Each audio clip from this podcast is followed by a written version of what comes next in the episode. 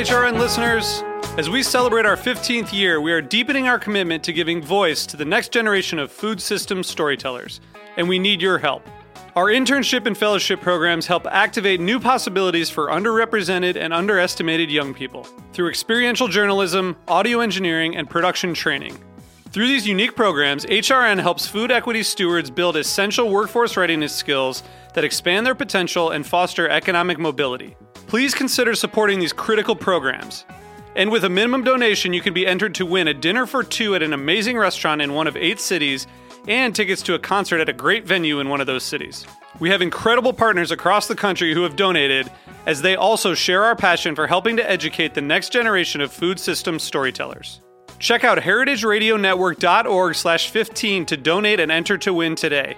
That's heritageradionetwork.org slash 15 to donate and enter to win today. And make sure you donate before March 31st. Thank you. Greenhorns, hello. Hello, Greenhorns. This is Greenhorns Radio.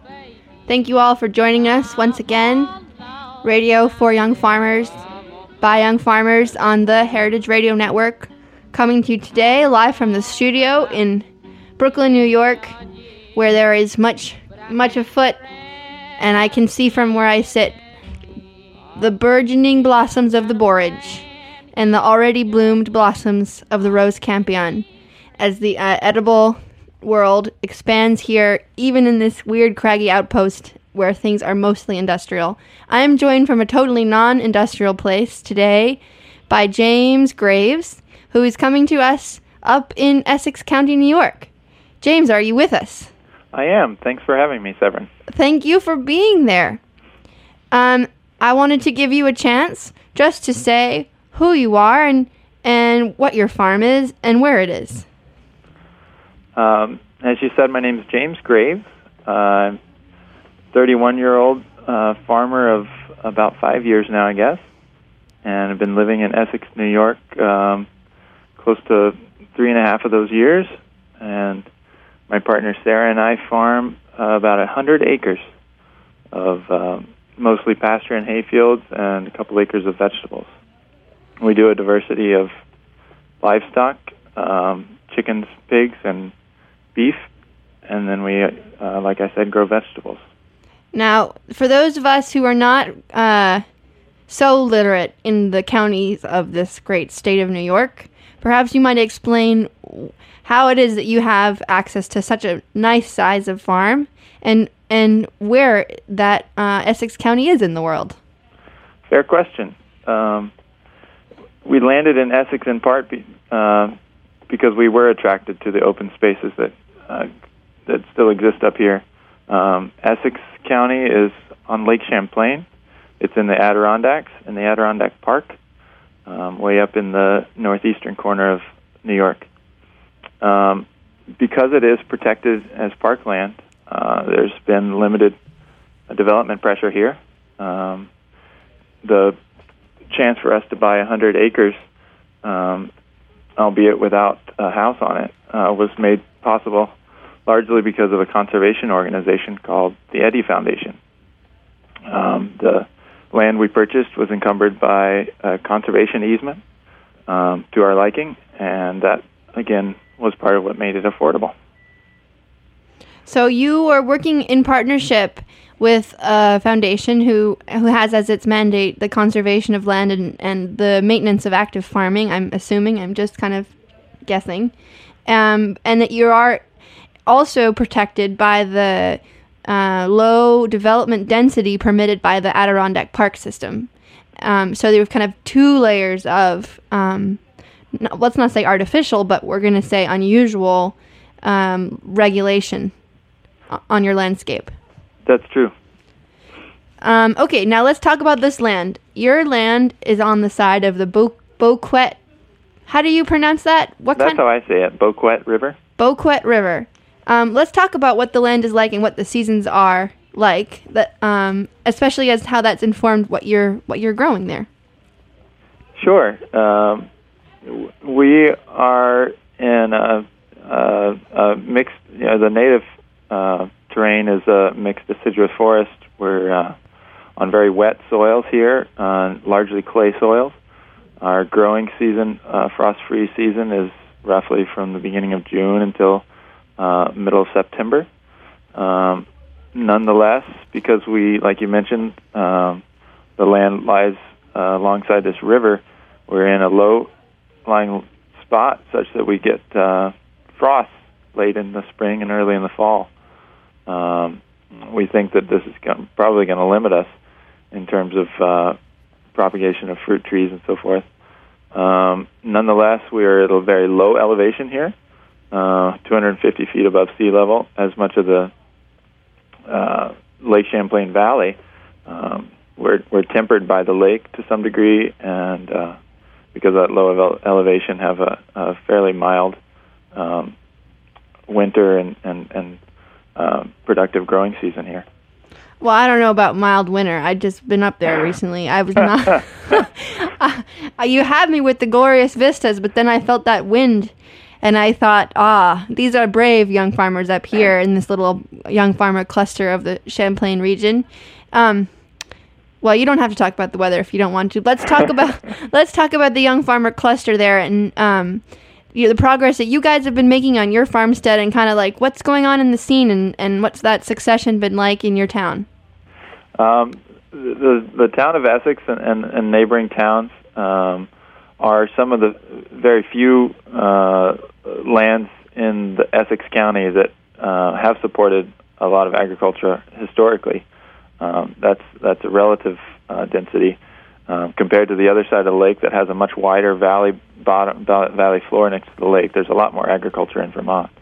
Um, historically, uh, Essex County is, has supported a lot more uh, forest industry and even tourism uh, more than farming. Nonetheless, uh, farming does exist here, um, and some of the open landscape continues to be farmed by um, people that have inherited farms uh, through the generations.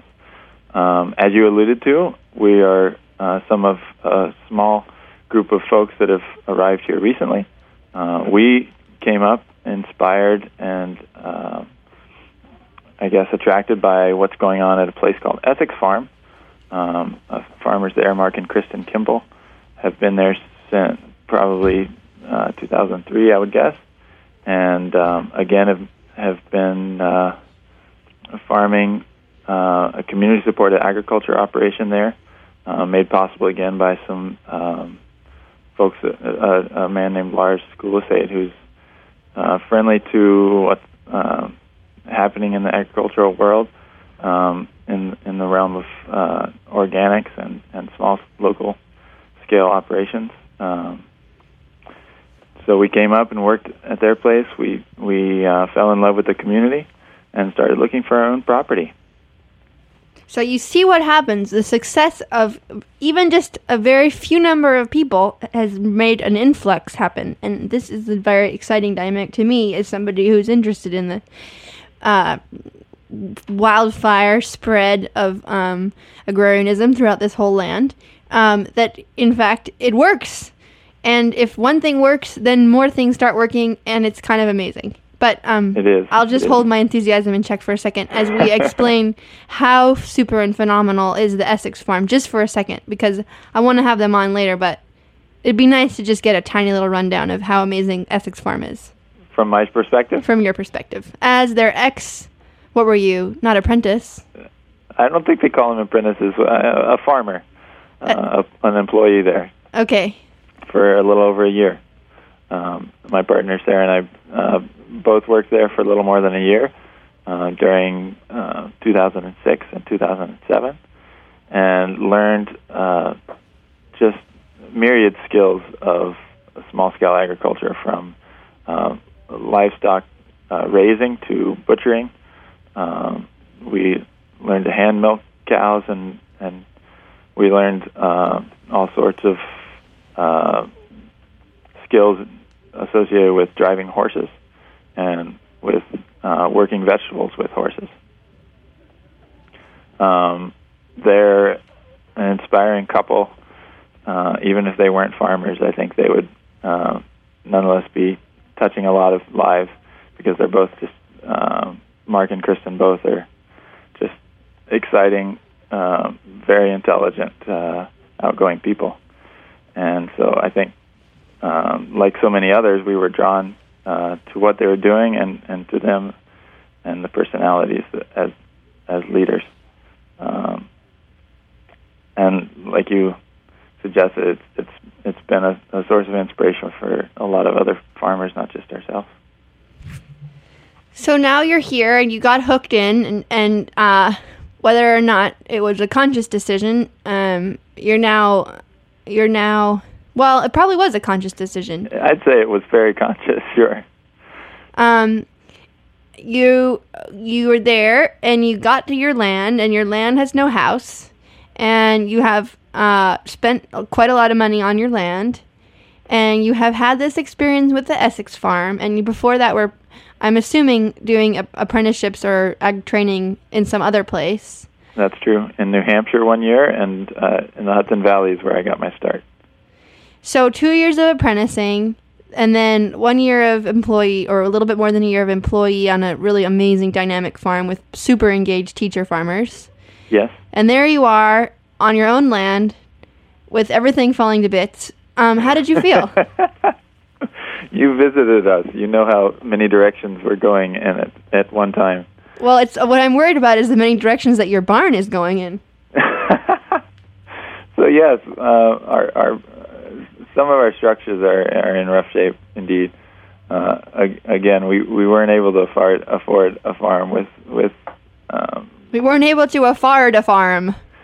uh, but we could afford land, and we we had the skills and we had the uh, passion to to take on this project, as daunting as it is. Um, so, you do you want the story of of how we're putting barns back together, or Well, I wanted first of all, I wanted what? the feeling that you felt, and then yeah, the story of the barns being put back together. That'd be good. Yeah, yeah. Uh, Sarah and I are both uh, have a, a soft spot for historical structures. Um, again, another um, draw to the to the Champlain Valley, to upstate New York in general, I guess, is the um, pre-industrial farmscape.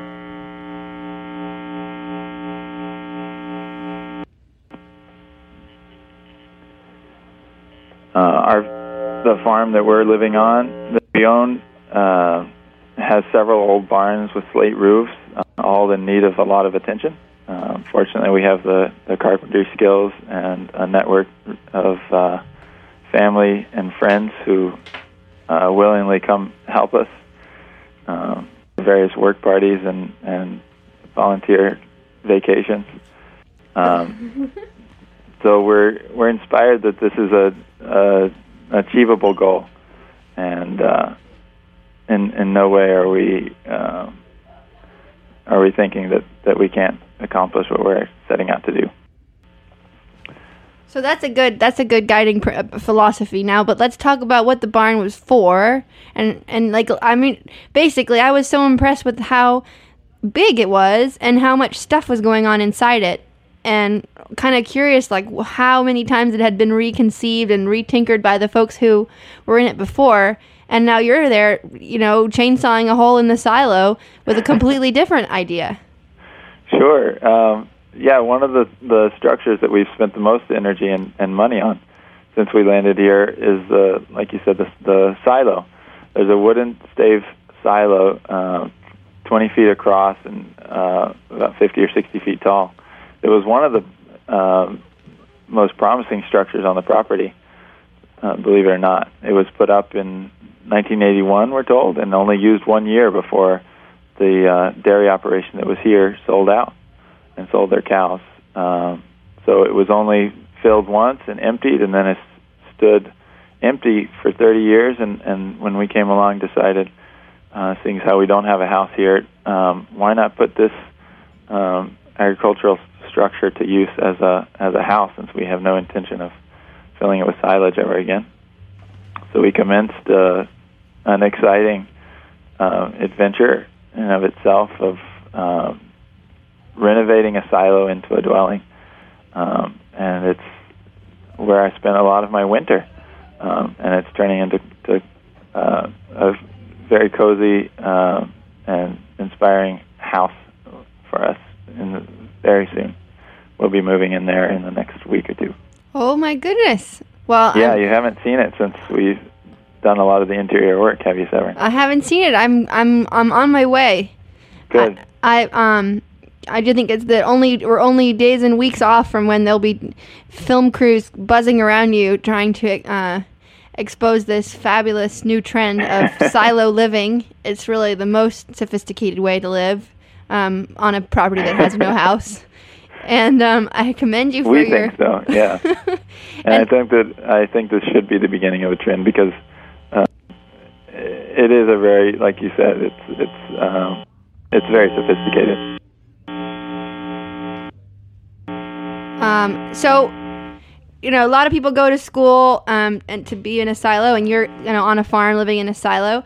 We should talk a little bit about um, what other things are going on on the farm, and a little bit about um, how you're relating with the the folks who are around you. Like, what what are the who are the old timers near there, and and what's the dynamic um, that you're finding in in the way that you're meeting them and they're meeting you um, and maybe you have some insight to share with others who are going kind of further out, um, further outside the usual places that are closer into the city that are more used to newcomers, into communities that are not so used to newcomers and who have seen more of an exodus. Um, although in your area there's always been kind of a tourism influence because of the lake, but maybe That you have some relevant thing to talk about there. I don't know. I think it's relevant. Um, like you like you said, there um, there are both communities here. There there are folks that um, have have settled here in retirement or or have made this a, a home later in life or, or, or relocated here. And then there there are folks that have uh, that are native to the area that have lived here for generations, their families.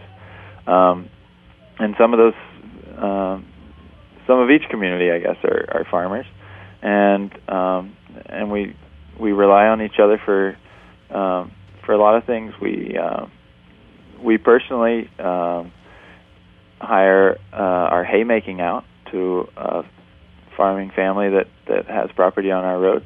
Um, that's been a really great relationship, and um, we buy our grain from other local farmers that uh, have turned to organic methods. That's one of the um, assets to the area is that there have been um, several of the um, second and third generation farmers here who've uh, switched to organic methods, and um, we see that as a great asset because that's the the type of grain that we uh, prefer to purchase, and it's readily available um, within miles. And they've been great at working with us.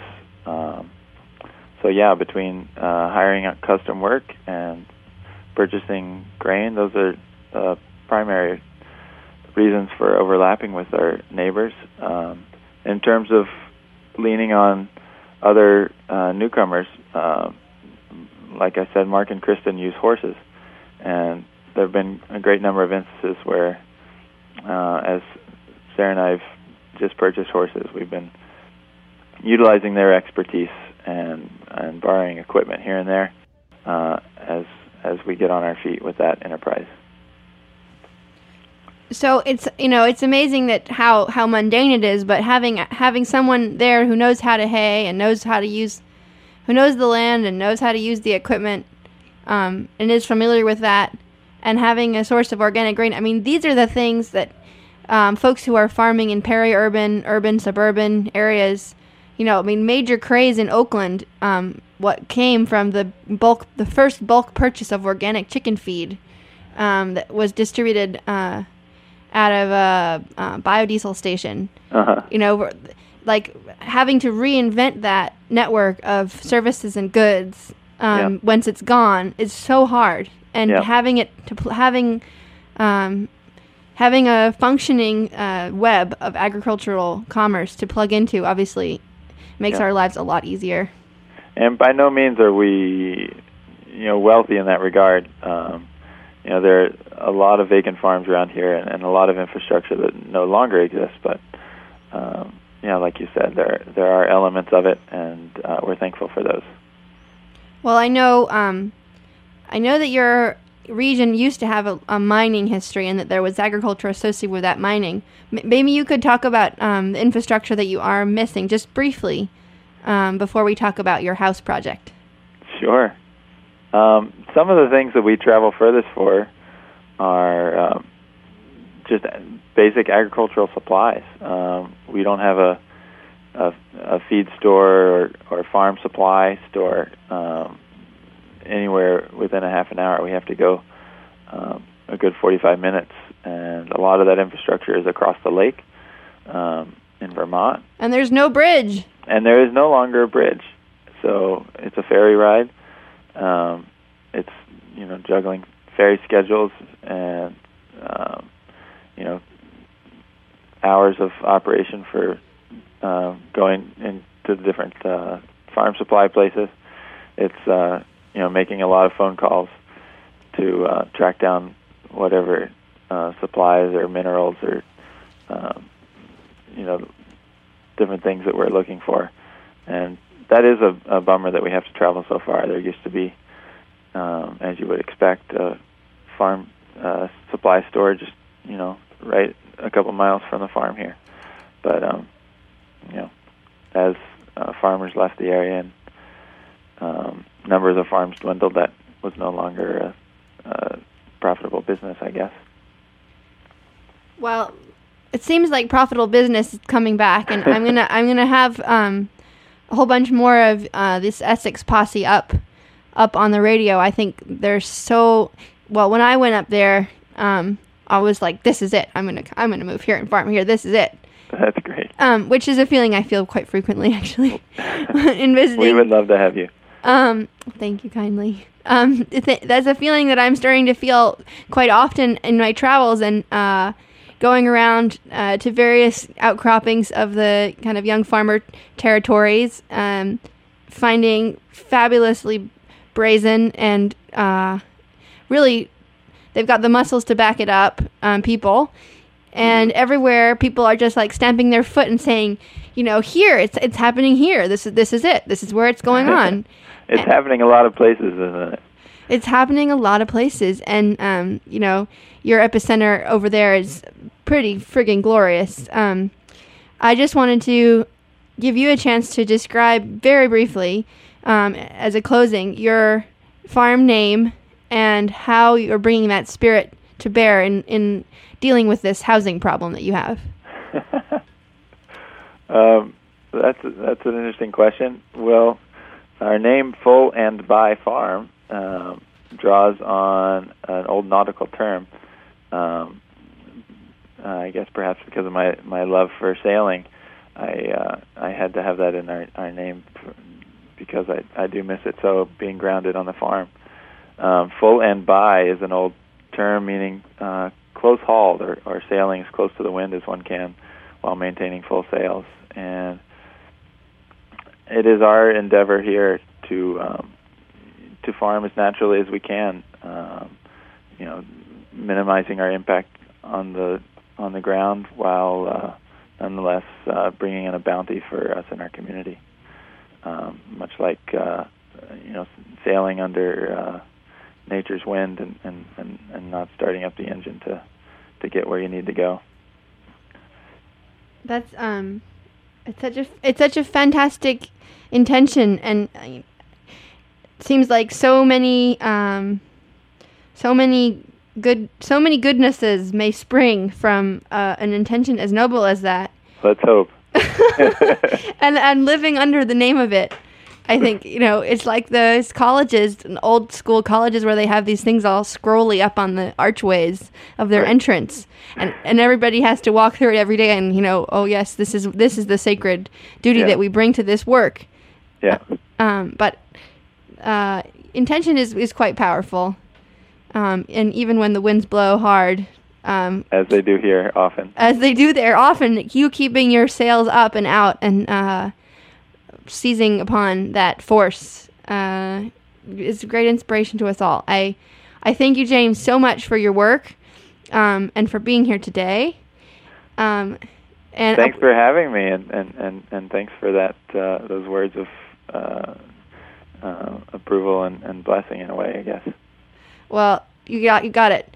Um, we are um, we are approving and blessing and, and in complete delightment about this, the young farmer movement, which goes on all the time, but which you can listen to on the radio.